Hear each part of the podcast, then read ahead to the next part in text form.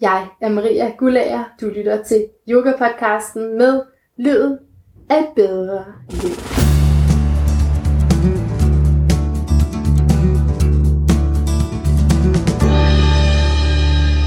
I dag skal handle om mønsterbrud. Hvordan bryder vi den negative sociale arv? Hvordan bliver vi glade for at være os selv som os selv på trods af en broget start på livet?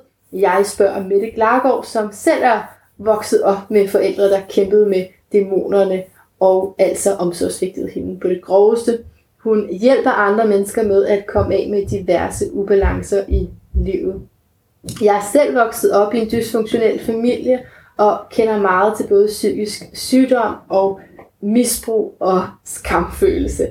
Alt det her kan vendes og gøre os frie og lade os leve et bedre liv. Så det er det, vi skal tale om i dag. Jeg håber, det vil berige dig. Velkommen indenfor.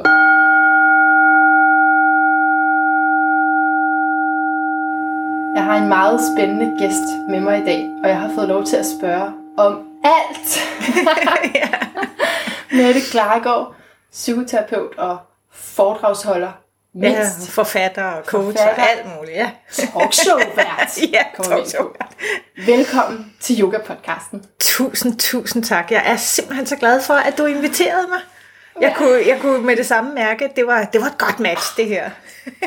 da jeg hørte din podcast, så blev jeg sådan helt blød og lykkelig i sjælen og tænkte, yes, sådan skal det være. Vores agenda er slet ikke så langt fra hinanden. Nej. Og ja, vi skal jo tale om det at være fra en dysfunktionel familie, muligvis være det, man kalder mønsterbryder. Øh, både hvordan det har været, men også hvordan det er i dag, så at have den baggrund, ja. kan man sige. Ja, og inden vi går i gang, ja. ikke, så kunne jeg godt tænke mig at sige noget, fordi hvis ja. der nu skulle sidde nogle lyttere derude, ja. og høre den her podcast, og undervejs blive helt vildt ramt i det, der bliver sagt, og tænke, ja. gud, det er mig, og nej, det er forfærdeligt, og hvad gør jeg, og nej, jeg er så fucked up, ja. så vil jeg gerne lige sige, her er et redskab, du kan bruge undervejs.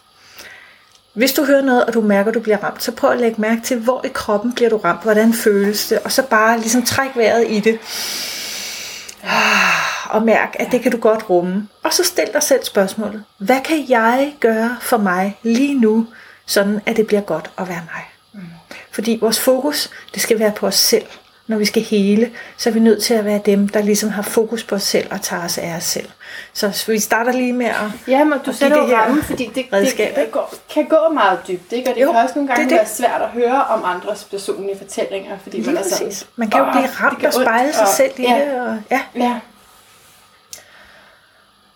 Godt sagt. Jeg ved ikke, hvor meget dit overordnede projekt bærer præg af din baggrund, men jeg synes, når jeg læser på din hjemmeside, at jeg kan se en, en vis sammenhæng. Så hvis du skulle beskrive dit sådan livsprojekt, det her vil jeg gerne have andre mennesker til at forstå. Hvad, hvad, hvad, hvad går det så ud på? Oh, det er sådan et dejligt spørgsmål, fordi det er noget det, det, er, det, er noget det, jeg altid har fået skæld ud for. Okay. Så nu er jeg begyndt at sige, når folk spørger, hvad laver du? Så siger jeg, jeg er periodisk, nej, jeg er episodisk multipotentialit. Ja. Episodisk multipotentialit, det vil sige, at multipotentialit betyder, at jeg kan en hel masse forskellige ting, og episodisk betyder, at jeg gør dem i, i øh, perioder, ja. periodvis. Øh, fordi jeg har altid fået skæld ud for, at jeg ikke har fokus, og jeg ikke har fundet en niche, at jeg ikke holder mig til én ting. Det har jeg lige fået at vide på LinkedIn. Fantastisk, yes. og jeg synes jo, at øh, jeg er godt klar over, at hvis jeg skal sælge en hel masse, så er jeg nødt til at ligesom være knivskarp. Den er jeg med på. Ja. Men jeg som Mette, som projekt, som vision, som overordnet livsmanifestation, jeg nægter simpelthen at have en, en ting, der er overordnet. Det, det der er mit projekt, så at sige. Men så, ja. for en uge siden, okay. for en uge siden, så sad jeg på en lille ø nede i øh, Smålandshavet ja. og øh, kiggede ud over vandet, og det pis regnede ned, og så tænkte jeg, Gud, alt hvad jeg laver, og alt hvad jeg nogensinde har lavet, der handler om personlig udvikling, det handler om at blive tydelig. Okay. For mig og for andre. Fordi når jeg er tydelig for mig, så er det enormt nemt at mærke, hvad der er rigtigt. Og når jeg er tydelig for andre, så er det enormt nemt at sætte mig selv i de situationer, der er gode for mig at være i. Og det er nemt for andre at se, hvem jeg er. At blive tydelig. Simpelthen. Be visible. At blive tydelig, det er mit overordnede projekt. Du har også lille hår. Ja, det har jeg nu. Og jeg elsker mit lille hår. Ja, så smukt. Jeg elsker farver. Okay, så det, jeg tænker, fordi der, vi er en kreative typer, så er der mange projekter i gang. Ja. Men, men altså, der må være sådan en gennemgående linje i det, du laver, fordi det synes jeg i hvert fald, jeg kan se. Og det kan jeg også, jeg kan også hjælpe dig lidt, for der står noget på din hjemmeside. Ja. Åh oh, nej, nu holder hun ordene imod mig. Kan du ikke genkende til noget af dette, så kan jeg hjælpe dig. Jeg tænker, det må være noget af din essens, det du har skrevet her. Ja. Selvom jeg er dygtig, er jeg ikke sikker på, at jeg er god nok. Knas i virksomheden. Bekymringer om, hvad andre tænker om mig. Jeg føler mig ikke forstået.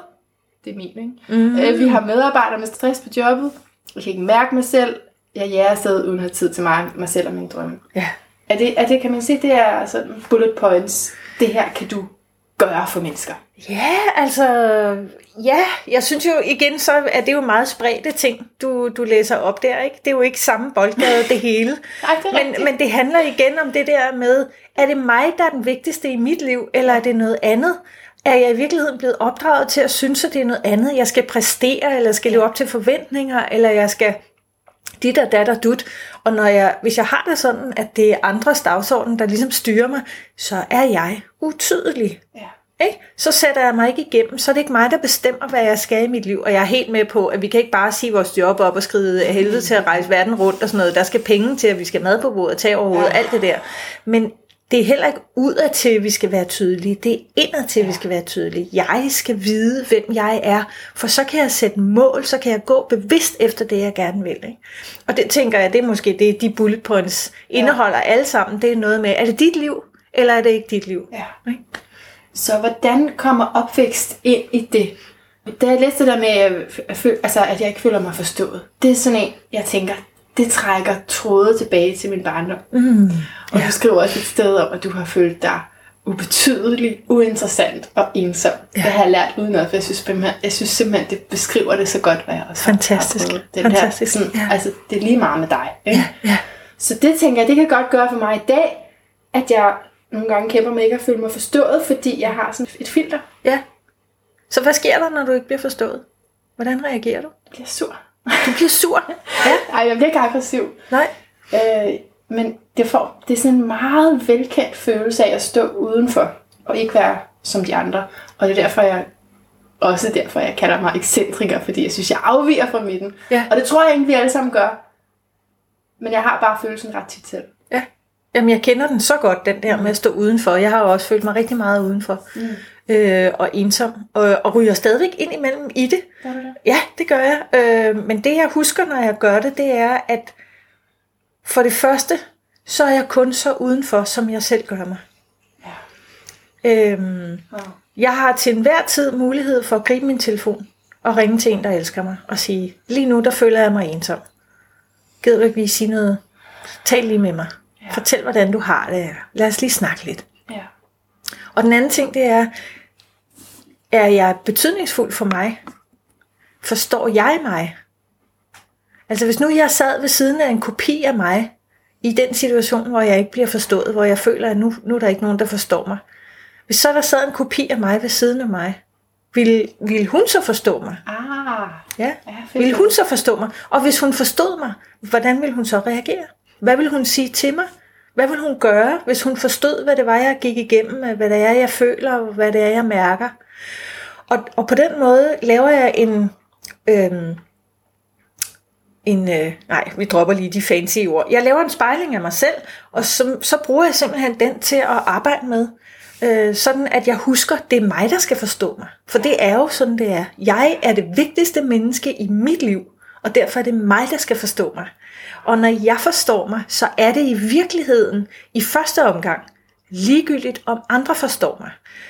I anden omgang, så er det et værktøj til at gå ud og finde de mennesker, som så forstår mig. For de er derude, men når vi er vokset op i en dysfunktionel familie, så tiltrækker vi det, vi kender.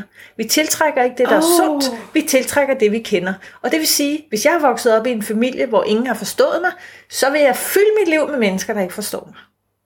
Wow. Ja, og det er jo klart, fordi jeg ved lige, hvordan jeg skal navigere følelsesmæssigt i det. Jeg ved lige, hvordan det er at være en, som ikke bliver forstået. Så Når i du- virkeligheden er det trygt. Når du siger tiltrækning, snakker vi så loven om tiltrækning? Ja, Ja, okay. Ja, Det ja den, den jeg, har jeg ikke så meget forstand på. Nej. Øh, jeg har ikke fulgt Men den, det sker. men jeg tror, at det er sådan, det er. Ikke? Det, jeg Ja. sender ud, det er det, jeg får igen. Okay. Ikke? Hvis jeg ikke elsker mig selv, hvis jeg hader mig selv, hvis jeg taler grimt om mig selv, så vil jeg jo tiltrække mennesker, der behandler mig af helvede til. Okay, ja. Ikke? Og som hader sig selv måske også. Måske, Eller- ja. ja. det kan jeg ikke vide. Men, men kan du genkende situationen, hvor du sidder i et selskab, hvor du ved, eller formoder, tit formoder vi jo ting, lad os nu sige, at du ved, at alle de andre kommer fra sunde, velfungerende kernefamilier, øh, som altså er, er, er lykkelige og har god forbindelse til øh, mor og far Ja. og søskende.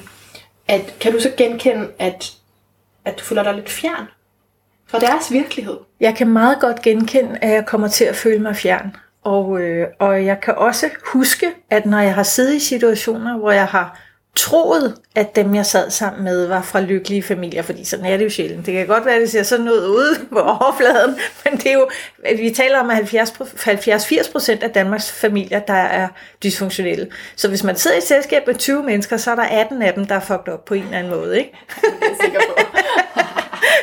Men, men jeg har fundet en dejlig strategi til, når jeg sidder i nogle selskaber, hvor jeg kan mærke, at her er nogle mennesker, som virkelig lyder og, og, og, og, opfører sig som nogen, der har det godt og hviler i sig selv. At så vil jeg gerne, øh, jeg vil gerne anerkende dem. Der er sådan et dejligt ord på engelsk, der hedder validate. Jeg vil ja. gerne validere dem. Jeg vil gerne anerkende, at jeg oplever dem som rigtig dejlige mennesker. Og når jeg gør det, så kan jeg mærke i mig selv, at så bliver jeg også et dejligt menneske. Så hvis der sidder for eksempel, nu sidder Lone over for mig, og hun sidder bare og virker sådan fuldstændig i senden, og hun er lykkelig, og hun er glad, så vil jeg sige det til hende, så vil jeg sige, ej Lone, jeg kan godt sige dig, det er så dejligt at være sammen med dig, fordi jeg oplever virkelig, at du er et menneske, som er i dig selv, og du virker så rolig, og du virker så velovervejet. Det er simpelthen så, det jeg nyder bare at være sammen med dig. Og så vil hun jo sige, tak, hvor er det sødt af dig at sige.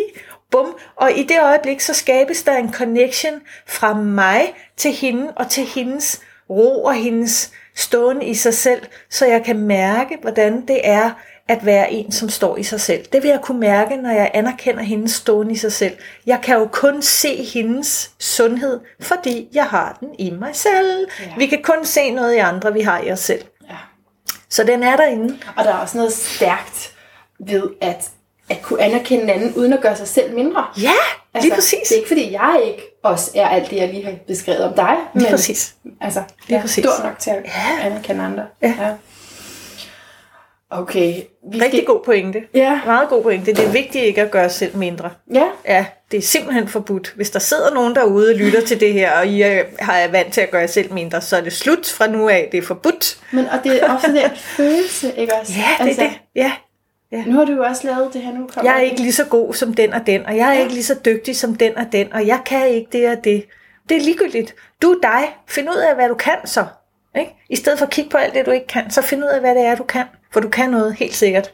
Det kan være, at du er pissegod til at lave frikadeller, eller det kan være, at du er enormt god til at vaske bil, eller slå græs, eller sy en skjorte, eller du kan et eller andet. Gå i gang med at gøre det til en eventyrrejse og udforske, hvad det er, du er god til, og hvad det er, du godt kan lide. Hvad er din passion? Er du helt vild med at plante haven til og nusse og øh, rydde ukrudt og sådan noget? Altså, vi kan alle sammen et eller andet. Så gør det til en succes. Overdriv glæden ved det. Ja, og gør det til et eventyr. Gør det til et eventyr. Ja. Jeg er på et eventyr, der handler om, at jeg skal finde ud af, hvad jeg er god til, og hvad jeg godt kan lide at lave. Ja. Og jeg vil prøve alt det, som jeg kan se, andre bliver glade, glade af. Ikke? Og så vil jeg prøve at se, om det er noget for mig. Har du følt dig underlegen, når du har lavet Mettes Hjørner, som jo er det her uh, YouTube talkshow, Ja. kan vi kalde det, Ja, ja. uh, med uh, forskellige mennesker inden for selvudvikling? Ja, det er det, der er rammen, ja, det er rigtigt. som du interviewer om uh, ret store emner. Har du nogensinde følt sådan, um, uh, hvordan skal jeg lige forholde mig her? Nej. Men ved, ved du, hvor jeg har følt mig sådan? Ja. Det er, når jeg er gået til yoga. Nej! Nå, Jeg er simpelthen så stiv i kroppen, og jeg har været det hele mit liv. Jeg tror, jeg er født stiv. Og det vil sige, det er altid mig, der vælter. Det er altid mig, der ligner idioten på måtten. Jamen, Og jeg altså. har det så dårligt. Og ved du hvad? Nogle gange i starten, da jeg begyndte at gå til yoga, jeg har gået nogle forskellige omgange. I starten, da jeg begyndte at gå til yoga og ligesom havde arbejdet med min personlige udvikling, så gav jeg mig selv lov til også nogle gange simpelthen at græde, når jeg var til yoga, for jeg følte mig så kikset, og så skamfuld, og så forkert, og så jeg bliver aldrig dygtig til det her, og jeg kan bare ikke finde ud af det, og det provokerer mig helt vildt, at jeg skal stå i den her positur, hvor jeg ligner en idiot. En kæmpe læring, ikke også? I forhold til livet, i forhold til, Ja. hvordan det, Ja. det spejler livet, det der sker Ja. på yogamåtten. Ja. Og en lille insiderviden, det er, at det er jo en succes for en yogalærer, hvis der er en, der græder. Ja, fedt. Yes, der er noget, der trænger igennem, ikke også? ja, lige præcis. Det var de forstået Ja. noget. Ja, fedt. Så, ja, ej, ved du hvad, det er... Det, Så jeg det kender vi rigtig nok, godt øh, følelsen. Det skal vi nok finde ud af med det. det vender så. Lad os gå lidt videre. Jeg har jo øh, mindst to runder, vi skal igennem. Vi skal igennem en Ja. hypnoserunde og en ekscentrikerrunde. Okay. hvor jeg spørger om lidt af hvert. Jeg tror, vi skal starte med hypnoserunden. Jeg kunne godt tænke mig lige at øh, komme ned i, i din krop. Præcis. Så hvis det er okay med dig, så lukker vi øjnene. Ja. Okay. Så vi lukker øjnene, fordyber vejrtrækningen, Ah, og lander med fødderne ned mod Jeg skal gulvet. lige sætte begge fødder på Begge gulvet. fødder. Mærk, hvordan det føles at have dem der. Mærk, hvordan det føles at sidde tungt. Og med afspændte skuldre. Afspændt ansigt. Helt frie, bløde tændinger. Og så bare et fokus til åndedrættet.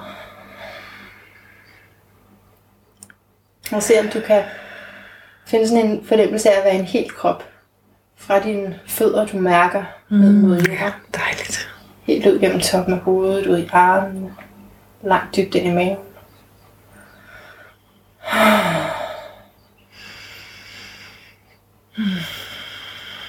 Og så kan du forestille dig, at du begynder at gå. Så hvordan der ser ud, det er op til din fantasi. Men du går udenfor, og så går du ind i en kirke. Du åbner langsomt døren, knirker lidt. Og den her, det her kirkerum er helt fyldt med mennesker. Klædt i sort. Folk græder. Er tydeligvis ulykkelige. Ud over alle grænser. Og de her mennesker er alle sammen nogen, du kender.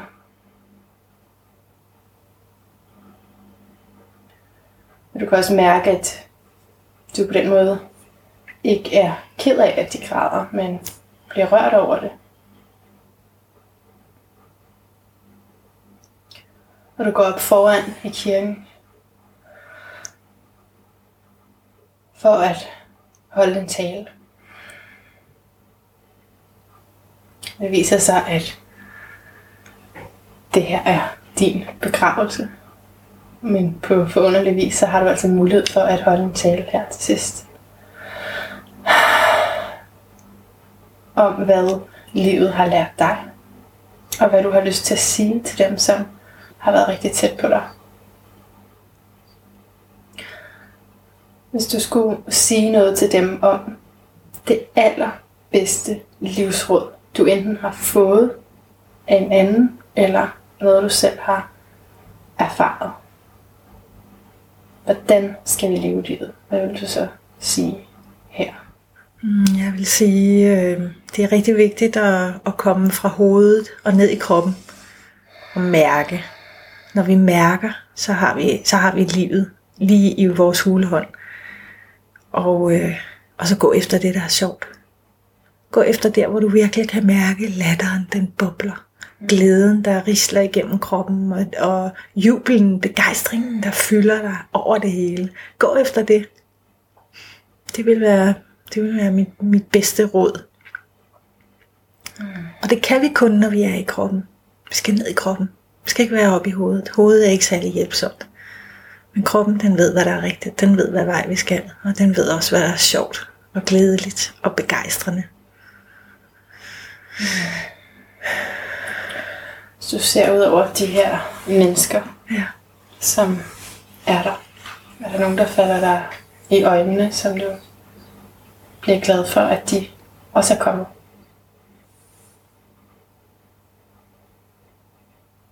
Jamen, jeg kan se dem tydeligt. Jeg kan se, hvem det er, der sidder der.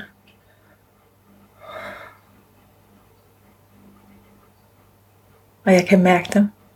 Jeg kan mærke deres energi. Fordi jeg har, jeg har jo opbygget et netværk af, af, af mennesker i mit liv, som jeg mærker, og som er der, og som, hvor vi går dybt, og går højt, og går langt. Så de, så de sidder der. Ja. Hvad har du med garanti opnået på det her tidspunkt i din fantasi? Hvad har du opnået nu, mm. som du er stolt af? Dybest set, så kunne jeg dø i dette øjeblik og være tilfreds med mit liv.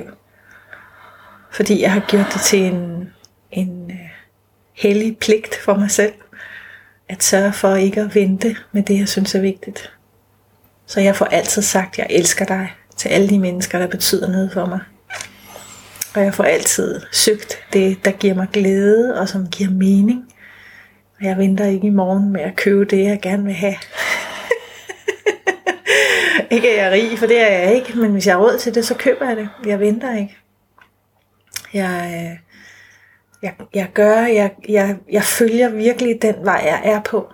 Ikke krampagtigt, ikke som en kamp, men, men jeg er virkelig i flow rigtig meget af tiden. Sidste spørgsmål her, mm. hvor du står her i kirken, eller ja. er i det her mode.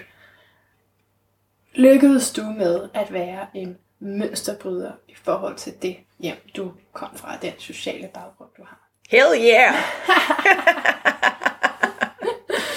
Og ikke nok med det, men det lykkedes også at tage anden halvdel af lige præcis den der opgave på mig, og det var at være rollemodel og vise andre, hvordan man kommer ud på den anden side. Fordi det er lige så vigtigt, at når vi får noget, som er værdifuldt, så skal vi dele det med resten af verden. Du er for vild. du øh, har så sagt den her øh, tale, og folk de har fået budskabet.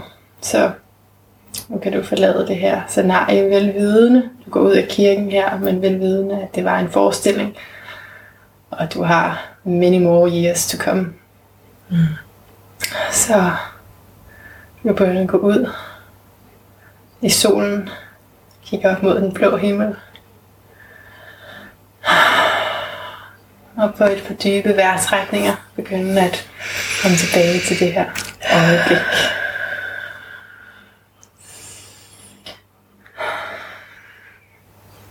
Øjnene åbne, når du er klar. Ja. Og lande. Og så lige en tår vand. Ja. wow. Mm. Det er en dejlig øvelse. Jeg var lidt bange for at få dig til at græde, men begyndte sådan helt selv at tage op. Nu vil sige sådan det der med, at du faktisk altså, kunne dø nu. Ja. Det, det er da det, er da det største. Altså, Ja, ja. At have den oplevelse. Ja.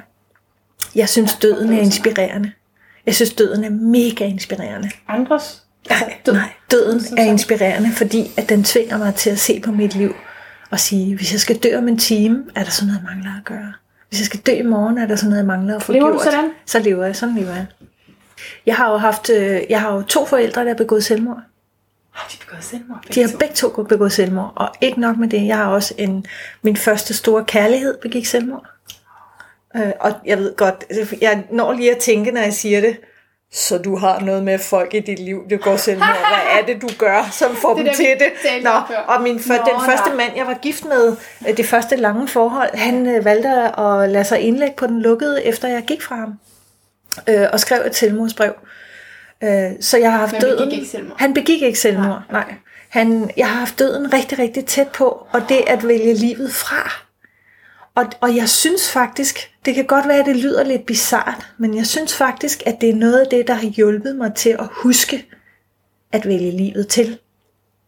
Det lyder ikke bizarrt. Ikke? Jeg vil ikke være en, som har lyst til at dø. Jeg vil være en, som har lyst til at leve. Ja. Tak til alle dem, der tog deres eget liv, fordi de syntes, det var et shittigt liv, og dermed mindede mig om, at sådan skal det ikke være for mig.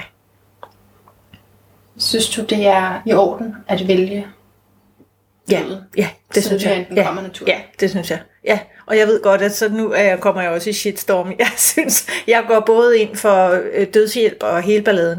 Jeg synes slet ikke, vi kan være bekendt at fratage folk retten til at bestemme over deres eget liv. Og ja, selvfølgelig er der nogle gange, hvor man virkelig ikke har lyst til at tage sit eget liv, men hvor det er et råb om hjælp, fordi man er så desperat og ikke ved, hvad man skal stille op. Og det er ikke de mennesker, vi taler om. Det er ikke dem, jeg taler om, når jeg siger, at vi skal have ret til at vælge selv.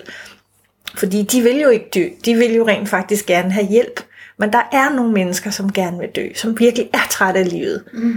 Og de må gerne have lov til det. De må gerne have lov til at sige farvel.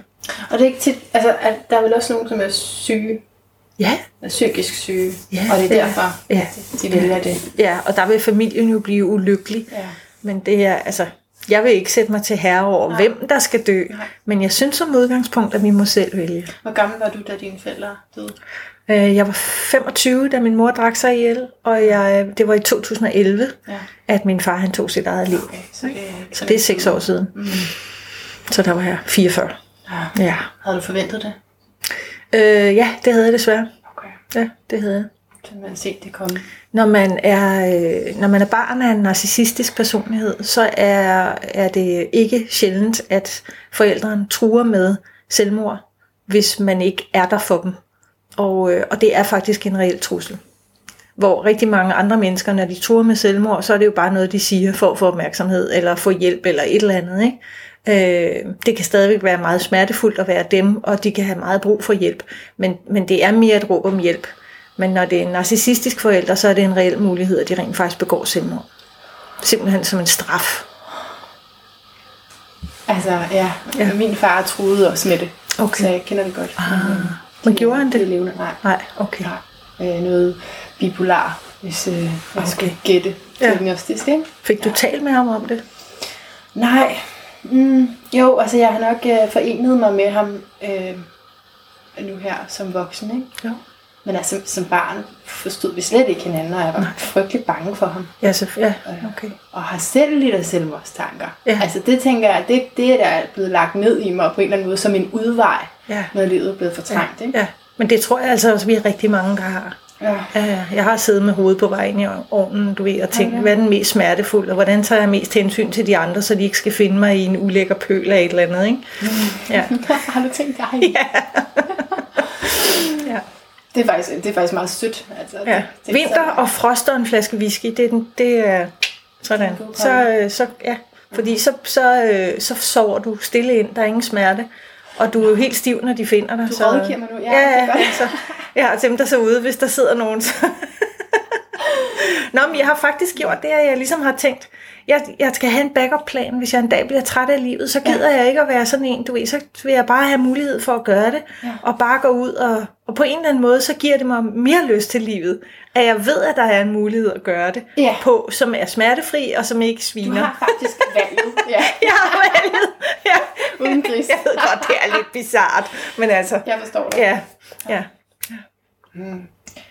Og har du, har du kæmpet med de samme issues, som dine forældre har? Øh, ja, det tror jeg, jeg har. Det tror jeg, jeg har, fordi min mor hun havde voldsomt lavt selvværd. Hun følte virkelig ikke, at hun var værdig, eller dygtig, eller smuk, eller god nok, eller noget som helst. Og det har jeg jo også kæmpet med hele mit liv. Øhm, min far øh, har kæmpet med øh, min far har kæmpet med ensomhed. Øh, han kunne ikke forstå, at han ikke kunne skabe en familie, at han ikke kunne øh, lave den der trygge familie, som han egentlig gerne ville have.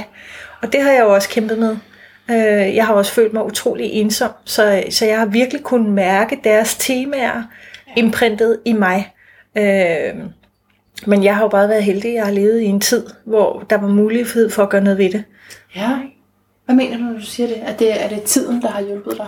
Jamen, øh, terapi er acceptabelt, ja. og der er masser af selvhjælpsbøger på, nu er jeg jo rimelig god til sprog, ikke? så der er masser af selvhjælpsbøger på engelsk, og øh, Så har du læst dig ud af... nej, for satan, jeg har 350 terapitimer bag mig. Er det, er det helt uundgåeligt, hvis vi snakker generelt til folk? Nej, nej, Så skal man nej. terapi. Øh, øh, det kommer sgu an på, hvor fucked up de er, og hvilken måde de er fucked up på. Det er ikke så vigtigt med terapi, men det er vigtigt at tale om det med nogen. Okay. Fordi det er, når vi, nu ved vi jo rigtig meget om hjernen, og det kunne vi jo lave en helt separat podcast om, fordi det er så fantastisk spændende med hjernen. Men de følelser, vi slås med, når vi omsætter dem til noget kognitivt, det vil sige, at vi tager følelsen af for eksempel sorg, og så taler vi om den, så er det ligesom at forløse den. Det er ligesom, at når vi skal tisse rigtig meget, så går på toilettet og tisser. Det er samme effekt. Følelserne, de fylder ind i os, og når vi begynder at tale om dem, så giver vi dem ligesom udløsning. Og, og øhm, når vi går rundt og bærer på dem, så, så bliver de simpelthen, det bliver for hårdt for os. Så vi skal, de, de skal ud, og derfor er det vigtigt at tale om dem. Men det er ligegyldigt, om det er en terapeut, eller om det er en præst, eller om det er en ven, eller... Det er vel ikke helt ligegyldigt, hvordan det bliver modtaget, kan man sige. Fordi Det så kunne man bestemt jo, ikke ligegyldigt, hvordan det er modtaget. Selskab, hvor de Helt siger, sikkert. Jeg har aldrig haft så mørke tanker. Helt det her sikkert. kender jeg jo mange, der er sådan... Ja, men, men, ja. men du kender jo AA-princippet, hvor Ja. folk de sidder og deler deres egen historie, Ja. og der er ikke nogen, der, der modtager det. Det kommer bare ud i rummet, og det er altså også hjælpsomt. Øhm, men selvfølgelig er det pisserart at blive modtaget, hvis ja. man har noget at sige, ikke? Please forstå Ja, mig. please forstå mig. Og igen, hvis man er vokset op i en dysfunktionel familie, mm. og er en, som tiltrækker nogle mennesker, der ikke er sunde for en, så har man måske ikke nogen steder at vende sig hen. Mm. Og så er det jo genialt, at vi har terapeuter, ikke? Ja. Ja. Men jeg vil gerne gøre mig selv arbejdsløs. jeg kunne godt tænke mig at være med til at løfte, at vi, vi får et samfund, hvor vi taler åbent om tingene, ligesom vi to har snakket om det der med at bare være åben og autentisk om det. Så er det det, der har hjulpet dig igennem? Altså terapi, det, det at tale om, det har simpelthen ja. hjulpet dig ud af noget så dysfunktionelt og Ja, ja, frygteligt. ja. Ja. Det og så kroppen. Ikke? Ja. Kroppen, ja. Kroppen er vigtig. Hvordan kroppen, når ikke yoga? Er det skal Dans. Dans. Dans. Åh, Ja, fantastisk. elsker at danse. Ja. ja. Og vejrtrækning, meget vigtigt. Det ved du også som yogainstruktør. Vejrtrækningen er jo Ja. Alfa og omega for at skabe plads i kroppen og det hele. Ikke? Okay. Ja. Ekscentrikerrunden. er du med så langt her? Ja. Det er godt. Så, jeg er den her ekscentriker, ikke også, som øh, tør spørge om alt muligt, og det er du altså også, ifølge mig. Ja, Og, og vi har nogle lignende projekter, mig med yoga-podcasten og dig med Mettes Hjørner. Så jeg kunne rigtig godt tænke mig at spørge dig til det, altså sådan lige øh, op i fugleperspektiv, ikke? Hvordan, hvordan føles det at være Mette som, som interviewer? For min del, ikke? jeg har faktisk været enormt presset i mange af de her situationer, når jeg har siddet og interviewet. Jeg har det godt lige nu, skal jeg skynde mig at sige. Det er godt, det er glad. Det er glad for. men bare sidste interview var jeg, ja. sidste interview var jeg faktisk enormt presset. Altså, og det er også, altså det, det er tidspres, det er økonomi, og det er, og, og sidste gang var der også en, en tekniker, og, og, og, og så er der også lidt med, wow, sådan en sej person, der sidder over for mig. Den kommer også op. Ja, ja. Altså det, det arbejder jeg med, Ja. ikke? Men, men øh, jeg vil indrømme, at den er der. Hvordan, det, jamen det er jo, du har det ikke på samme måde, men hvis du skulle give mig et råd så der. Så vil, jamen, så vil jeg sige netop det der med, at wow, det er sådan en sej person. Ja. Prøv at se på, hvad det er helt specifikt. Vær så konkret som muligt. Hvad er det, der er sejt ved den person? Og så stjæl det. Brug det som inspiration. Nej, hvor er hun dejlig til bare at åbne op og fortælle. Det vil jeg også være. Ja. Så Ja. det vil jeg gå rundt og øve mig i. Så vil jeg prøve at gå rundt og tale og sige højt, mens jeg går for mig selv. Bla, bla, bla, bla. Og så vil jeg prøve at sige det til et eller andet menneske. Så fortæl noget, jeg skammer mig over og sige, ved du hvad, faktisk så skammer jeg mig pisse meget over dit og dat og dut. Ikke? Ja. Altså brug det som en inspiration til at flytte dig til det næste level. Klart. Ja. En anden ting er, at jeg er meget opmærksom på, at min sindsstemning går direkte over i dig. Ikke? Altså går over i, i gæsten Ja. tit. Øh, og her sidste gang, hun var enormt grounded sig selv, så det er slet ikke for at sige det. Men, men jeg kunne bare godt mærke, at, at jeg var urolig. Nu er det lige den, jeg tænker på, Okay. fordi det var sidste gang. Men der, der kommer altid sådan en efterrefleksion Ja. hos mig. Ja. Øhm, så, så jeg bliver jo sådan over selvbevidst, fordi jeg skal være rolig på din vegne, fordi jeg ved, ellers så smitter det, især hvis man ikke er vant til at give interviews. Mm. Så hvis jeg er sådan helt, Men hvad vil du gerne med det? så bliver de også nervøse. ikke? Ja, hvad vil du gerne med det? Jamen, jeg vil jo gerne høre din historie, og jeg vil gerne høre din Ja. ja. livsvisdom, og jeg vil bare gerne være scene for det, så jeg kunne godt tænke mig ikke at være så urolig, mm. som jeg nogle gange føler mig. Og jeg ved, men det er også, man kan sige, uroen er jo også det, jeg bruger, fordi det er det, jeg spørger ind med. Det, det er fordi, jeg ikke kan finde at leve tit, eller det er fordi, jeg har mange spørgsmål til det gode liv, til hvordan finder vi den her Ja, ro, hvordan gør vi? Ja. og hvordan bliver vi tydelige, Ja. som er det, du taler om meget, ikke? Jo, Så jeg, jeg bruger det også, men nogle gange kan det også være imod mig i selve interview-teknik-situationen. Ja, ja. Men jeg tænker, gå ved, om det er, gå ved, om det er en angsturo, eller om det er en begejstringsuro. Ja. Fordi er nogle gange, så, begejstret. så er det Ja. sikkert også en begejstring. Men Det det er, er sådan noget, åh, jeg vil mere, Ja. åh, jeg vil, åh, jeg vil, åh, jeg har tusind spørgsmål, og jeg skal også lige, og jeg skal også lige. Og jeg tænker, det er jo ikke er dårligt. Nej, det er rigtigt. Det er jo bare dig. Det er det Sådan meget. er du. Ja. Og jeg tænker, jeg, og nu gætter jeg, men hvis der så kommer et menneske, som er meget rolig og meget grounded, så føler du dig ikke forstået i din energi, den måde du er på, fordi du er, juhu, blablabla, ikke? Så hvis de er meget rolige, så bliver du sådan, åh oh, nej, så er jeg også nødt til at være rolig. Men det gør du jo ikke. Du kan bare være dig. Det har du faktisk Giver det meget ret mening? i. Det giver meget mening. Okay. Jeg tror, jeg får øje på min uro, Ja. hvis den anden er helt rolig. Ja. Så kan jeg jo mærke, at det Fantastisk. sidder herovre. Ja, ja lige præcis. Hov, hvad er der ja. galt med mig? Ja, hvad er galt med mig? Jeg er ikke ligesom de andre. ja. Okay. Okay, men så, hvad, hvad har du... Fedt, du spørger. Fedt, du spørger. Tak. Hvor er det fedt, du spørger. Nej, hvor er det godt. Jeg bliver helt vild med dig, når du gør det der. Det synes jeg simpelthen er så sejt. Hvor er det fedt. Ja, ja. Du, må, du må have draget så mange altså, erfaringer, ikke også? Ja, Fra det der rum også. Hvad? Jeg, jeg tror, der hvor jeg, har været, der hvor jeg har været nervøs, det er der, hvor jeg har været bange for, at de skulle dømme mig som ikke dygtig. Øhm, men jeg tror faktisk, der hvor jeg har været allermest nervøs, det er jo i forhold til seerne. Gider de overhovedet se på det her? Er det overhovedet interessant for andre mennesker, det jeg sidder og babler om med de her mennesker?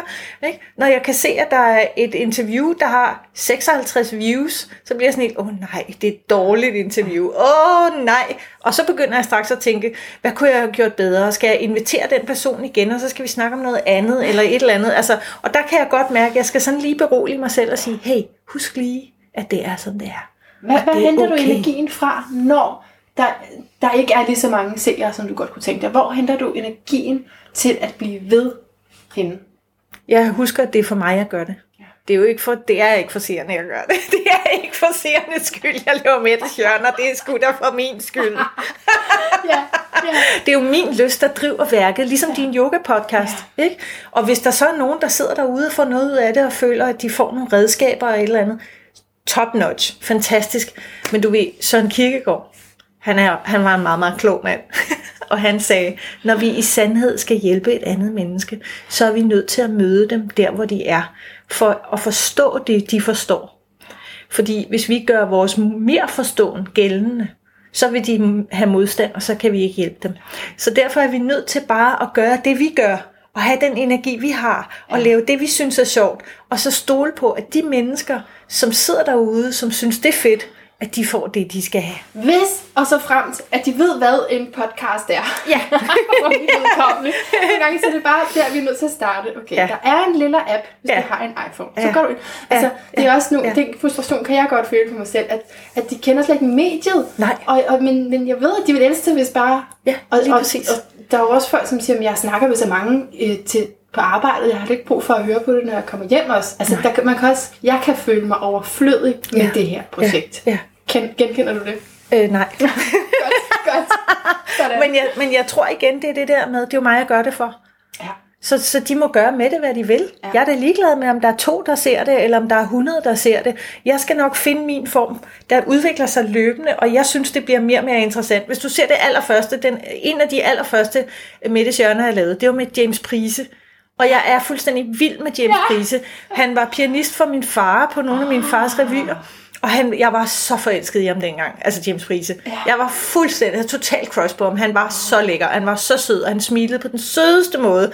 Og da jeg så havde ham i stolen, så blev det bare det mest tamme, ligegyldige, kedelige. Og, og jeg mener, den mand, han har så meget at give, og jeg var slet ikke up to it. Det er præcis, det er præcis det Ja, der, ja. min skuffelse Men så er det jo angår. bare sådan, det er. Det er, jeg har siddet med en så interessant person, Ja. og så har jeg ikke fået det ud, som jeg vil have. Og vi er nødt til at gøre fejl for at lære. Vi er nødt til at falde og slå os for at lære. Altså når vi skal cykle, vi kan jo ikke sætte os op på cyklen, og så cykler vi bare. Nej. Vi skal jo øh, vakle og vælte. Learning by Og, ja, lige præcis. Ja. Vi er sgu nødt til det, og det er også den fedeste måde at lære på. Det er det altså. Og, og når jeg så ikke, for jeg har tænkt, jeg piller den af. Den skal ikke ligge offentlig, den der Mette Sjørner udgave, fordi den er simpelthen ikke god nok i forhold til, hvad jeg laver nu. Men så tænker jeg, nej, fordi vi må da gerne se, at Mette har udviklet sig.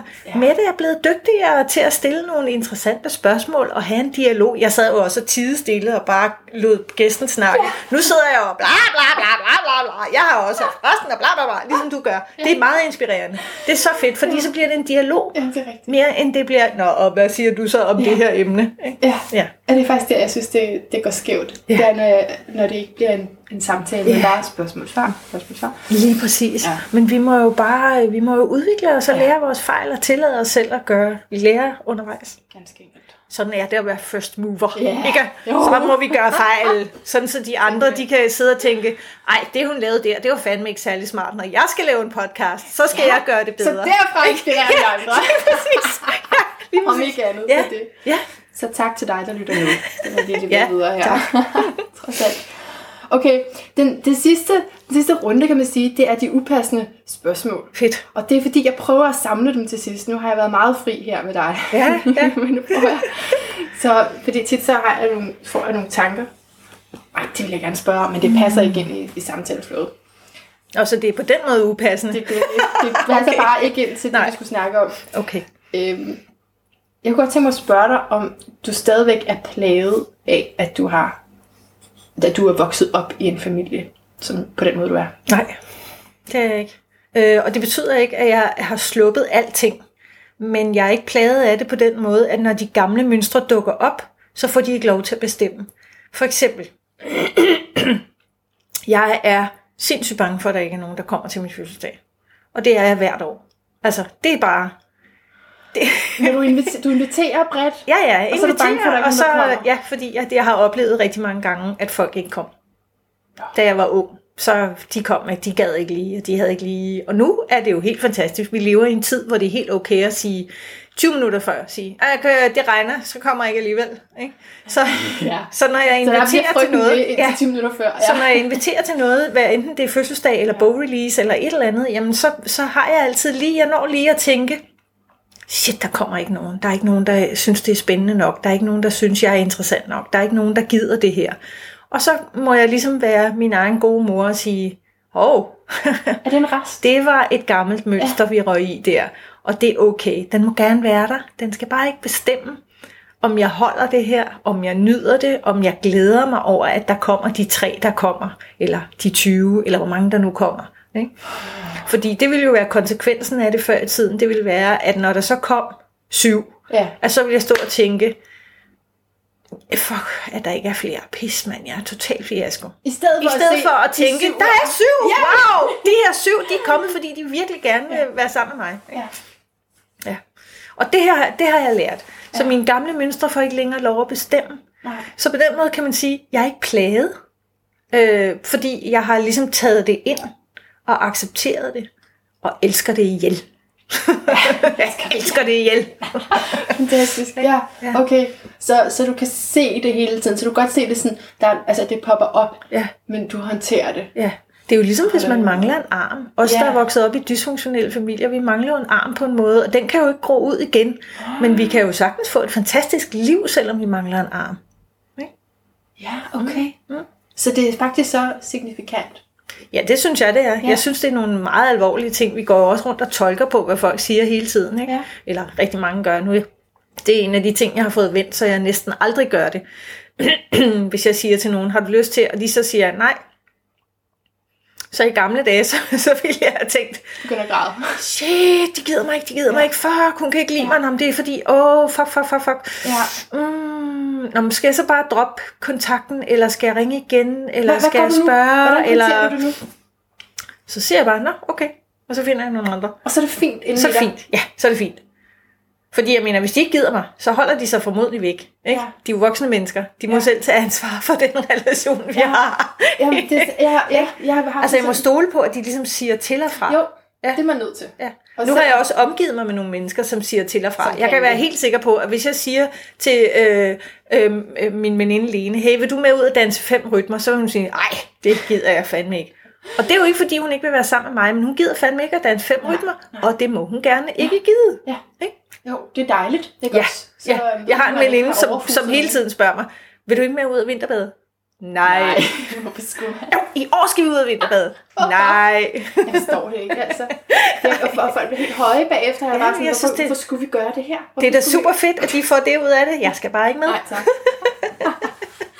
ja, det er rigtig rart. Altså også, at man ikke selv kan overskride sine grænser. Det kan vi jo godt stadigvæk. Ja, ja, ja. ja. ikke på den måde Men også, at man kan stole på hinanden, man kan Ja. stole på, at den anden siger ja tak og nej tak Ja, til det, de gider. Det, de, ja, lige præcis. Ja.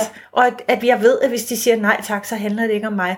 Og jeg ved også, at de mennesker, jeg har i mit liv nu, hvis jeg kommer til at træde dem over tæerne, så vil de sige, hov med det, ved du hvad, det der, det var sgu ikke så smart. Det gjorde lidt ondt på mig.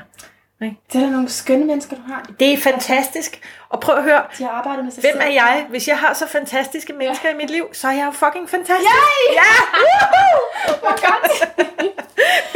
Ja, ja. jeg synes, det at have fået, det at have fået de venner og de mennesker, jeg har i mit liv, det er mit livs største succes. Wow. Det er det virkelig. Fordi ja. det er jo det, der viser, hvem jeg er som menneske. Ja. Ikke? Og det, du fortjener. Ja, Ja, og ja. sender ud. Ja. Mm. Wow. Så det er fedt. Men, men så når det er sagt, kan man også sige, at man kan også være i en situation og nogle omstændigheder, hvor man er sammen med mennesker, som man ikke fortjener. Ikke også? Ja, ja, Altså, ja, som man så skal finde vej ud af. ja. Så kunne jeg godt tænke mig at stille et andet upassende spørgsmål. som jeg kom til at tænke på før. Hvad, hvilket, hvad tænker du mest på? Det er sådan, jeg skal spørge. Hvad, hvad tænker du mest på lige for tiden? Lige for tiden. Du har sagt, at jeg må spørge om alt. Hvad tænker jeg? Altså lige nu i det øjeblik, eller sådan i de her dage? Ja, i de her dage. Åh, oh, lige i de her dage, der tænker jeg, øh, åh, oh, fuck, bare jeg dog kunne, lige kunne få øh, øh, lavet den der øh, video, øh, som skal starte det kursus, jeg skal lave på engelsk. Jeg er ved at lave online-kurser jo, ikke? Øhm, og jeg, jeg, jeg kan godt mærke, at jeg har stadigvæk den der, jeg synes ikke, jeg er dygtig nok til engelsk. Og mine amerikanske venner, de siger, but that's a good thing. Folk skal kunne høre, at du er dansk, du skal have den der danske accent. Men jeg kan Og godt mærke, at det, hold- ja, det holder mig lige lidt tilbage alligevel. Så det går jeg og arbejder med. Det er det, der jeg beskæftiger mig mest med. I Og så, tankevirksomhed, ja. det er det, der kører. ja, og så indimellem, så beslutter jeg mig til, at i morgen kl. 10, der laver en video. Lige meget hvad der sker, så laver jeg en video på engelsk i morgen. Og så ser jeg, hvordan det bliver. Ikke? ja. Så det er det, jeg tænker mest på. Jeg bliver meget Jeg har jo lavet fem udsendelser i Yoga-podcasten på engelsk. Nå, ej, Ja. fedt. Godt det var, gået. Det var ret frygteligt. Fantastisk. men det er, man klarer den jo. Ja, ja, ja. Ikke også? Og så prøver, men det er helt sikkert, at jeg ikke føler mig så specifik, Ja. som jeg kan være på dansk. Det er jo det. Okay. Øhm, jeg skal lige tænke, om jeg har flere ting at spørge dig om, som er upassende. Nå jo, og så tænker jeg måske også lige en del på, hvad jeg skal lave på Tenerife, fordi jeg har jo besluttet, at jeg skal være på Tenerife fra 1. oktober til 1. april. Men er det, altså, er det noget, du gør hvert år? Nej, jeg har, jeg har sagt det i tre år, har jeg sagt. Næste år, så er jeg ikke i Danmark om vinteren. Næste år, så er jeg ikke i Danmark om vinteren. Og det er ikke helt lykkedes for mig. Men i år, der lykkedes det. Så jeg har bare blevet ved med at sende det ud til universet. Sende det ud, sende det ud og sende det ud. Ikke? Og nu lykkedes det. Og, og så Jeg har en lejlighed i seks måneder på Tenerife. Er dejligt. Ja, Men det er jo også fordi, du, du handler. ja, Du er en ja, handlingskvinde. ja det er jeg virkelig. Ja. I'm a doer. Ja. Ja. Og, du, og det kan du godt.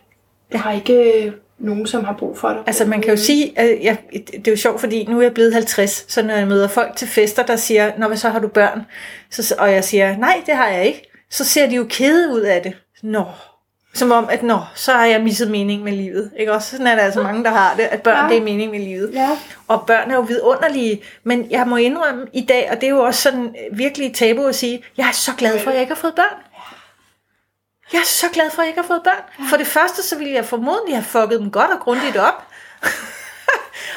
Fordi jeg har haft så mange temaer at slås med, som jeg har. Og for det andet, så øh, skal jeg ikke tage hensyn til dem. Jeg har ikke nogen at tage hensyn til. Mine veninder er jo voksne mennesker, de, og de kan jo komme ned og besøge mig. Så får de en, en uge i solen, ikke? Jeg kan så godt så, følge dig. Ja. Øh, og jeg føler, at vores øh, at livsrejser har noget at sige hinanden. Øh, fordi jeg har fået børn tidligt. Ja. Så de er der jo. Ej, ikke også? fantastisk. Igennem alt mit mess og kaos og Ja. flytninger og hjemløshed og hvad har vi, Ja. så er det der jo bare. Fantastisk. Øh, men, øh, men det er ikke sådan, jeg, jeg vil ønske for andre, at de fik børn Nej. så tidligt Nej, nej. og under samme Nej. vilkår, så jeg kan sagtens følge dig. Det er med børn som alt muligt andet. Man skal gøre det, hvis man ikke kan lade være. Ja. Ikke? Man skal ikke gøre det, fordi man synes, man skal, eller manden forventer det, eller kvinden forventer det for den sags skyld. Vel?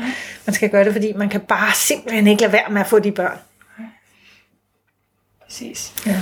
Øh, Mette, jeg har lyst til at spørge dig, Hvornår er du den bedste udgave af dig selv? Jeg er fristet til at sige altid. Lige nu. Men det vil nu, simpelthen nu, være for nu. fucking arrogant, ikke? Øh, hvornår er jeg den bedste udgave af mig Ja. selv? Jamen, jeg er jo faktisk altid den bedste udgave af mig selv, fordi selv når jeg ikke er særlig dygtig, eller god, eller har det godt, eller har haft en dårlig dag, eller har drukket noget, jeg ikke kunne tåle, jamen, så er jeg jo stadigvæk den- så god, som jeg kan være lige der. Så i virkeligheden er vi alle sammen altid den bedste udgave af os selv, fordi vi er så gode, som vi kan være lige på det tidspunkt, hvor vi er det. Ja? Altså, jeg går rigtig meget op i ikke at gøre os forkerte. ja. Det er sådan en ting for mig. Det er min kæphest. Ja, ja. Ikke? Og, og er det ikke også det, fordi... Jeg bare ud fra, at du har kæmpet med skam. Ja, Øh, ja, ja. Når man vokser op sådan der, ikke? Og får at vide, Ja. at man ikke er noget værd, eller Ja. bliver tilsidesat på en måde, så man i hvert fald føler det, Ja, så kommer der en skamfølelse. er helt vildt. Helt vildt. Ja. Jeg har skammet mig over at være til i verden. Har du det? Ja. Jeg er i vejen, jeg er til besvær. Jeg, kan ikke, jeg, jeg fylder, jeg må ikke bede om hjælp, og jeg kan, ikke, jeg kan ikke tillade mig at kræve noget, jeg kan ikke tillade mig at forvente noget, jeg kan ikke engang tillade mig at glæde mig over noget, vel, fordi I hvor mange år jeg er så du? uværdig. Ja, Jeg startede i terapi som 23-årig. Ja. Øh, men jeg tror, jeg havde den her følelse, eller de følelser, helt frem til starten af 30'erne. Hvor jeg sådan begyndte at læse til terapeut, og virkelig seriøst gjorde noget ved det der med terapien. Ikke? Indtil da havde det været sådan lidt, at jeg sad i stolen og gjorde det, terapeuten sagde. Men egentlig tænkte, hvis hun finder ud af, hvordan jeg virkelig er, så gider hun ikke at have mig i terapi. Men altså, jeg skjulte Jeg mig også for genkender det der så meget. Ja, ja. Jeg løj også lidt for terapeuterne, men jeg fik selvfølgelig noget ud af det alligevel. Men jeg var Hvordan løj bare, jeg blev i min komfortzone. Ikke? Ja. Jamen, øh, øh, ja. Og det er et godt spørgsmål. Jeg kan faktisk ikke huske det lige nu. Men, øh, men jeg har jo løjet på den måde, at jeg har skjult noget af mig selv. Ja. Når terapeuten sagde, at det er ikke noget, der gør dig virkelig, virkelig ked af det. Nej, mm, nej, lidt ked af det måske, men ikke sådan meget ked af det, vel? det Altså, jeg ville helst ikke helt derud, hvor jeg brød sammen, eller blev rigtig ked af det, vel? Det var, det var for forfærdeligt. Men der er også noget med at være i kontakt med det, Ja, lige på det ja, tidspunkt. ja. Altså, det, det, når du siger det, så får jeg sådan et billede af mig siddende ved en psykolog. Ja, Og øh, i sådan nogle bukser, som jeg ikke havde det godt i. Tøj, jeg ikke havde det godt i. Det er meget sensitiv overfor. Ja. Og, og, og se ud af vinduet på Nørrebro, og hvor hun havde spurgt om et eller andet, et eller andet almindeligt med, hvad skal du have for et arbejde eller sådan noget. Så har jeg været sådan, men, men det, så sagde jeg, det ved du godt, jeg ikke kan. ja. Og så sagde hun, hvad mener du? Og så blev jeg sådan sur, fordi Ja. jeg, selvfølgelig hun mobbede mig lidt. Selvfølgelig kan jeg ikke det. Altså jeg kunne ikke se, hvad hun... Nej, Jeg følte, at jeg projicerede helt vildt. Ja. Ja. vildt. Og det er jo det, der sker, hvis man er... Ja, Ikke helt. kæft. Det er også nogle tunge ting, du har, du har sluppet, sluppet, slæbt rundt på, ikke? Jo, Og jo. meget selvhad, tænker Ja, jeg, ja. lyder det som. Ikke? Det Ja. kan jeg ikke, det må jeg ikke, det, Ja, det er rigtigt. det vil jeg ikke lykkes med. Ja. Ja. Det er sådan virkelig en, en helt anden selvopfattelse, Ja. ja. end jeg har i dag. Ja. Ja. Så hvad er, det, hvad er det vigtigste ved din selvopfattelse i dag? Nu, nu overtager du. Nej, nej, jeg er bare nysgerrig. Nu sidder vi jo her og snakker. Ja. Hvad, hvad, hvad, Hvad er det vigtigste ved din selvopfattelse i dag? Hvad er det vigtigste, det vigtigste du har opnået? Jamen, det er, det er meget lige det, du siger med, at jeg, jeg skal ikke være skamfuld. Mm. Jeg er rigtig lige meget hvad, og, og jeg må gerne alt muligt, også selvom folk synes, det er mærkeligt, eller det er tabuiseret, eller det ville jeg aldrig selv have gjort. Så, så kan jeg formå at være til stede i det, hvis, hvis jeg lever i integritet. Og jeg har sådan nogle regler for mig selv med, hvordan jeg finder ud af, om det er det. Det er for eksempel ja. med at sige det. Ja. Hvis, jeg, hvis jeg kan tale om det, hvis jeg tør sige det, jamen så er det jo, altså, jeg, jeg skal ikke have noget i mit liv, som jeg ikke taler om. fantastisk god regel. Ja. Rigtig god regel. Fordi det skal ligesom kunne tåle lys. Ja, ikke? lige præcis. Ej, hvor er det godt. Hvor er det smukt. Ja, sådan. Vis dit shine. Simpelthen. Uanset, Ja, ikke også? ja, ja. ja. Jamen, det er vildt, og, og, det, og, det kan, og det kan jo ske, selvom man måske for andre ser ud meget på samme måde. Har du ikke også nogle gange fået at vide, at du ligner dig selv? Det var sådan noget, ej, jeg, jeg, har, jo- jeg har jo ikke set dig i 20 år, der er jo sket helt vildt meget. Hvad snakker du om? Altså, nu er jeg jo lille hår, så Ja, der er okay. ikke så mange, der siger, at du ligner dig selv. Hvornår fik du det? Var det sådan en er for et markering? år siden, cirka. For et år siden. Var det en markering særligt? Øh, det var efter jeg fyldte 50. Faktisk har jeg ville have lille hår i 20 år. Øhm, og jeg har prøvet flere omgange sådan at få en, en skjult stribe inde i underhåret, hvor folk omkring mig så har sagt, ej altså det der, det kan du ikke, det ser simpelthen for åndssvagt ud. Og så jeg tænkt, en "Ah, okay, stribe?" så kan jeg ikke. Vel, så har jeg jo bare lavet mig styre af deres øh, dom. Okay. Øh, men da jeg så blev 50, så kunne jeg godt mærke, at hvis jeg skulle give mig selv en fødselsdagsgave, så skulle det være, at nu var jeg færdig med at leve op til andres forventninger. Ja, så nu skulle jeg fandme fucking have lille hår. Og folk var sådan helt, ej, mener du det seriøst? Virkelig? Skal du have lille hår? Ja, gud fanden skal jeg have lille hår. Altså, og så var der alligevel, det var lidt svært for mig, så jeg måtte lige sige til de allernærmeste, der måtte jeg sige, lige da jeg skulle til at gøre det. Prøv at høre, jeg vil ikke have, at du siger noget om, hvad du synes om det her. Og jeg vil bede dig om, hvis du kan, på nogen måde kan, så lad være med at lade dit ansigt vise, hvad du synes om det, når du ser det. Ej, hvor godt! Prøv at lade som ingenting. Kunne de det? Ikke det også? kan man ikke. Og det kunne de. Ja, det kunne de. Ja, det var Det var fantastisk. sådan ansigt, du fik. Ja. Og da der så var gået lidt tid, så jeg ligesom selv havde fået fundet mine ben i det, så kunne jeg se, at jeg var rigtig glad for det. Og så sagde jeg til folk, så nu må I gerne sige, hvad I mener, hvis I, hvis I virkelig synes, I har brug for det. Var det godt? Ja. Og så var der faktisk kun en, der sagde, ja, altså man kan sige meget om lille hår, men køn, det er det fandme ikke. Alle andre sagde, ved du hvad, du har ret, det er lige dig. Ja, Dej. og det er fedt, og, og jeg har det stadigvæk sådan, jeg bliver glad, når jeg møder veninder, når de siger, ej, altså det der lille hår, fuck, hvor er det flot. Ikke? Ja. Ja. Det var et meget godt eksempel på, hvor præget vi er af, hvad andre ja. tænker. Altså ikke fordi man, man sidder over i hjørnet og er bange for, hvad andre siger om en, Mm-mm. men, men sådan ubevidst, ikke? Så Ja, spejler vi os hele tiden. Og vi lader styre. Ja. Ja. Er den her flot? Nej, den nej. Ja. Lige præcis. Hvad synes du? Lige præcis. Nå, synes du, den er flot, så skal jeg gå ind noget mere. det gør jeg. Ja. Okay, øhm, vi skal jo simpelthen til at runde af. Nej, skal vi ikke bare blive ved? Skal vi blive ved? jeg, jeg skal have dig til at sige noget mere, for jeg Ja, vil gerne okay. have sådan dine tre... Mm, det her skal verden vide. ja. Og, og det må gerne handle lidt om, hvis man har været i en dysfunktionel familie. Ja. Kan det, kan det lade sig gøre? Kan man bestemme det?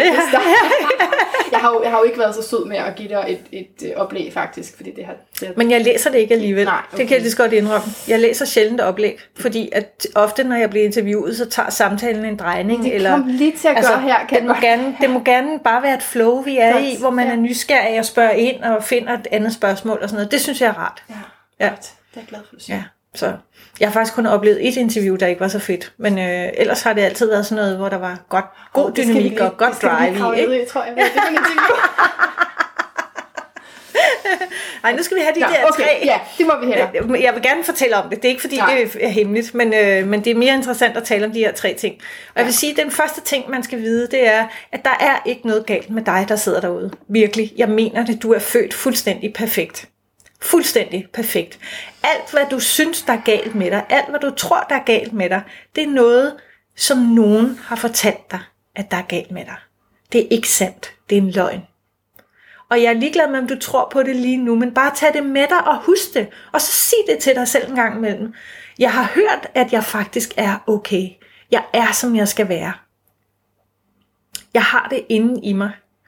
Og du kan se det, fordi du for eksempel kan se en hundevalp, og så kan du blive rigtig glad og nusse hundevalpen, og du kan smile, og du kan grine sammen med den, og du kan vil den have den tæt på dig og sådan noget.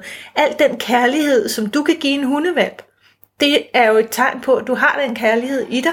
Alt det gode, alt det sjove, alt det kærlige, det har du i dig. Det er dig. Det er dig, lige præcis. Ikke? Så det er nummer to.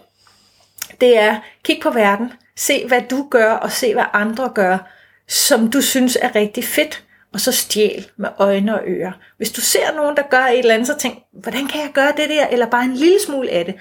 Øhm, det er den anden ting. Og den tredje ting, det er så også i forlængelse af det, at når vi sætter mål, så sætter vi ofte alt for store mål. Og det fucker os op, fordi så er vi dømt til fiasko. Hvis vi vil noget, så skal vi starte med, i stedet for at sige, jeg vil redde verden, eller jeg vil tabe 20 kilo, eller jeg vil være den perfekte yoga-dyrker, så skal vi starte med at sige, hvad er det allerførste lille bitte skridt, jeg skal tage for at komme hen i retning af mit mål? Og så kun tage det. Kun fokusere på det. Ikke? Altså for eksempel, jeg vil gerne lave en podcast. Okay, så i stedet for at tænke, jeg skal være lige så dygtig som frøken Gullager, så tænke, hvis jeg skulle lave en podcast, hvad skulle så være det første lille bitte skridt, jeg skulle tage hen imod at få den og lave en podcast? Jamen det kunne være at finde en, jeg skulle interviewe, og så interviewe dem med min telefon. Mm. Ikke? Og det er ligegyldigt, om det bliver godt. Det er bare for at komme i gang. Et lille bitte skridt i den rigtige retning, og så har du en kæmpe succes. Og du skal virkelig huske, at det er en kæmpe succes, når du har taget et skridt i retning af målet. Fordi det er det, der gør, at du bliver motiveret til at tage det næste, og det næste, og det næste, og det næste, og pludselig er du i mål. Ja. Så det vil jeg sige, det, det er de tre ting. rigtig gode ja. trin. Ja.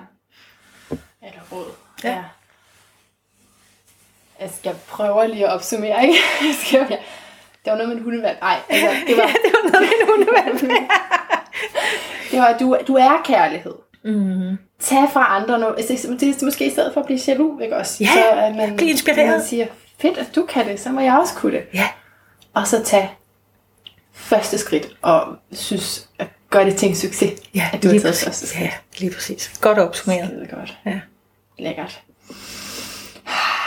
Jeg skal lige nå at runde, fordi nu sagde du det ikke i din, din tre, men, men du sagde til mig før interviewet, mm. at du har en særlig vision for kvinder over 50. Ja. Kan du ikke bare lige nå at nævne det? Ah, og så kan jo. man jo se mere på din hjemmeside og i Mettes hjørner, men lige Ja, jamen, jeg har jo slet ikke begyndt at tale om det endnu.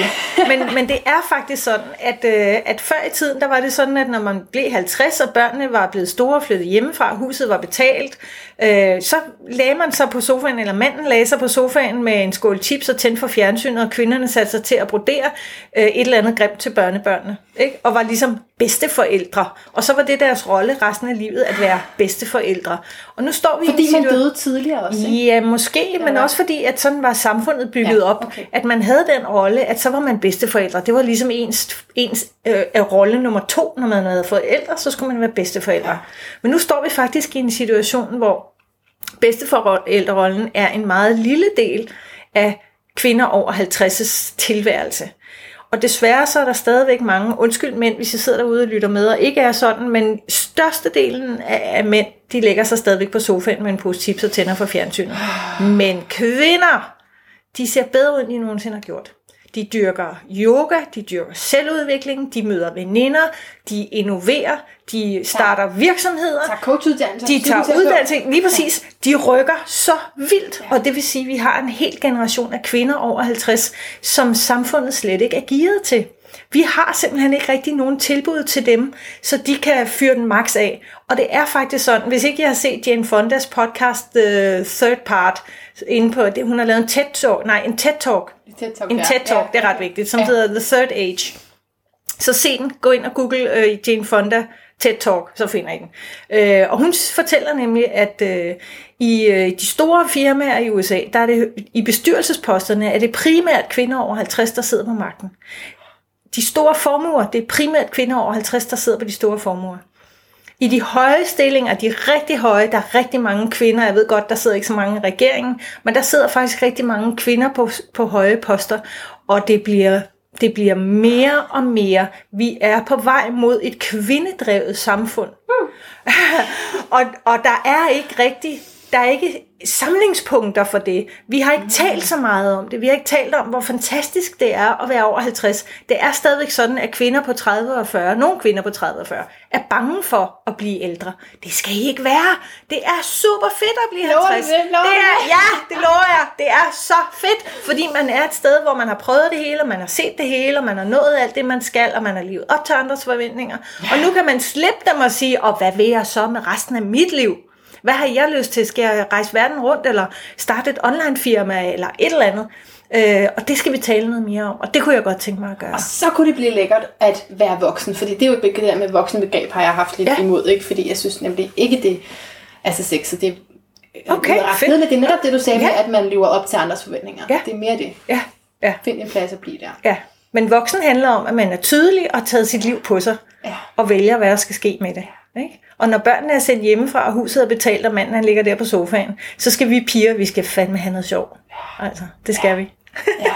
Og jeg har, jeg har brug for øh, dig og vise mennesker til at, at, at sige sådan nogle ting. Hvordan skal jeg egentlig leve? Altså, der er jo ikke nogen grund til, at man alle sammen slår sig på de samme ting, vel? Nej, vi skal i virkeligheden øh, genopfinde hele Femølejr-princippet og kvindefestivaler og sådan noget, ikke? Ja. Sådan noget med at mødes i det forskellige sammenhænge. Ja. øh, og, og udveksle erfaringer, og udveksle idéer og skabe ting og lave kunst sammen og ja. lave virksomheder sammen. Kvinder har jo ofte været kvinders værste fjende, og det tror jeg, vi skal til at gøre op med.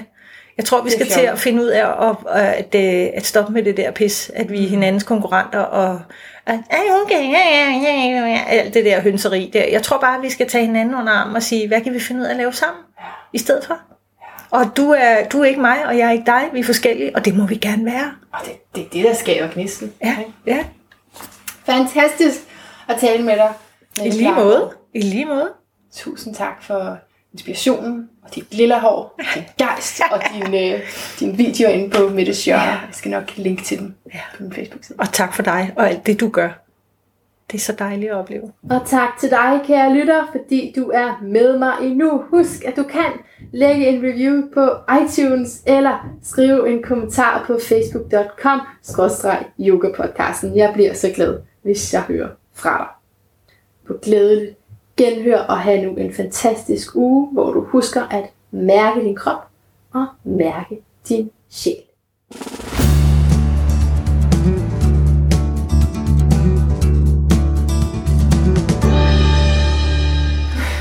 Lidt Så... Ja, så kan du se. Kan du synge os? Nej, det kan jeg ikke. Jeg vil meget gerne. Jeg gør det også, men ikke, ikke public. Nej. Jeg gjorde det for nylig, der sang jeg lidt på Facebook, bare for at slippe af med skammen, fordi jeg, havde, Ej, jeg skammede mig sådan over, at jeg ikke kunne synge. Så så lavede jeg en lille video, hvor jeg sang, Summertime, and the living is easy.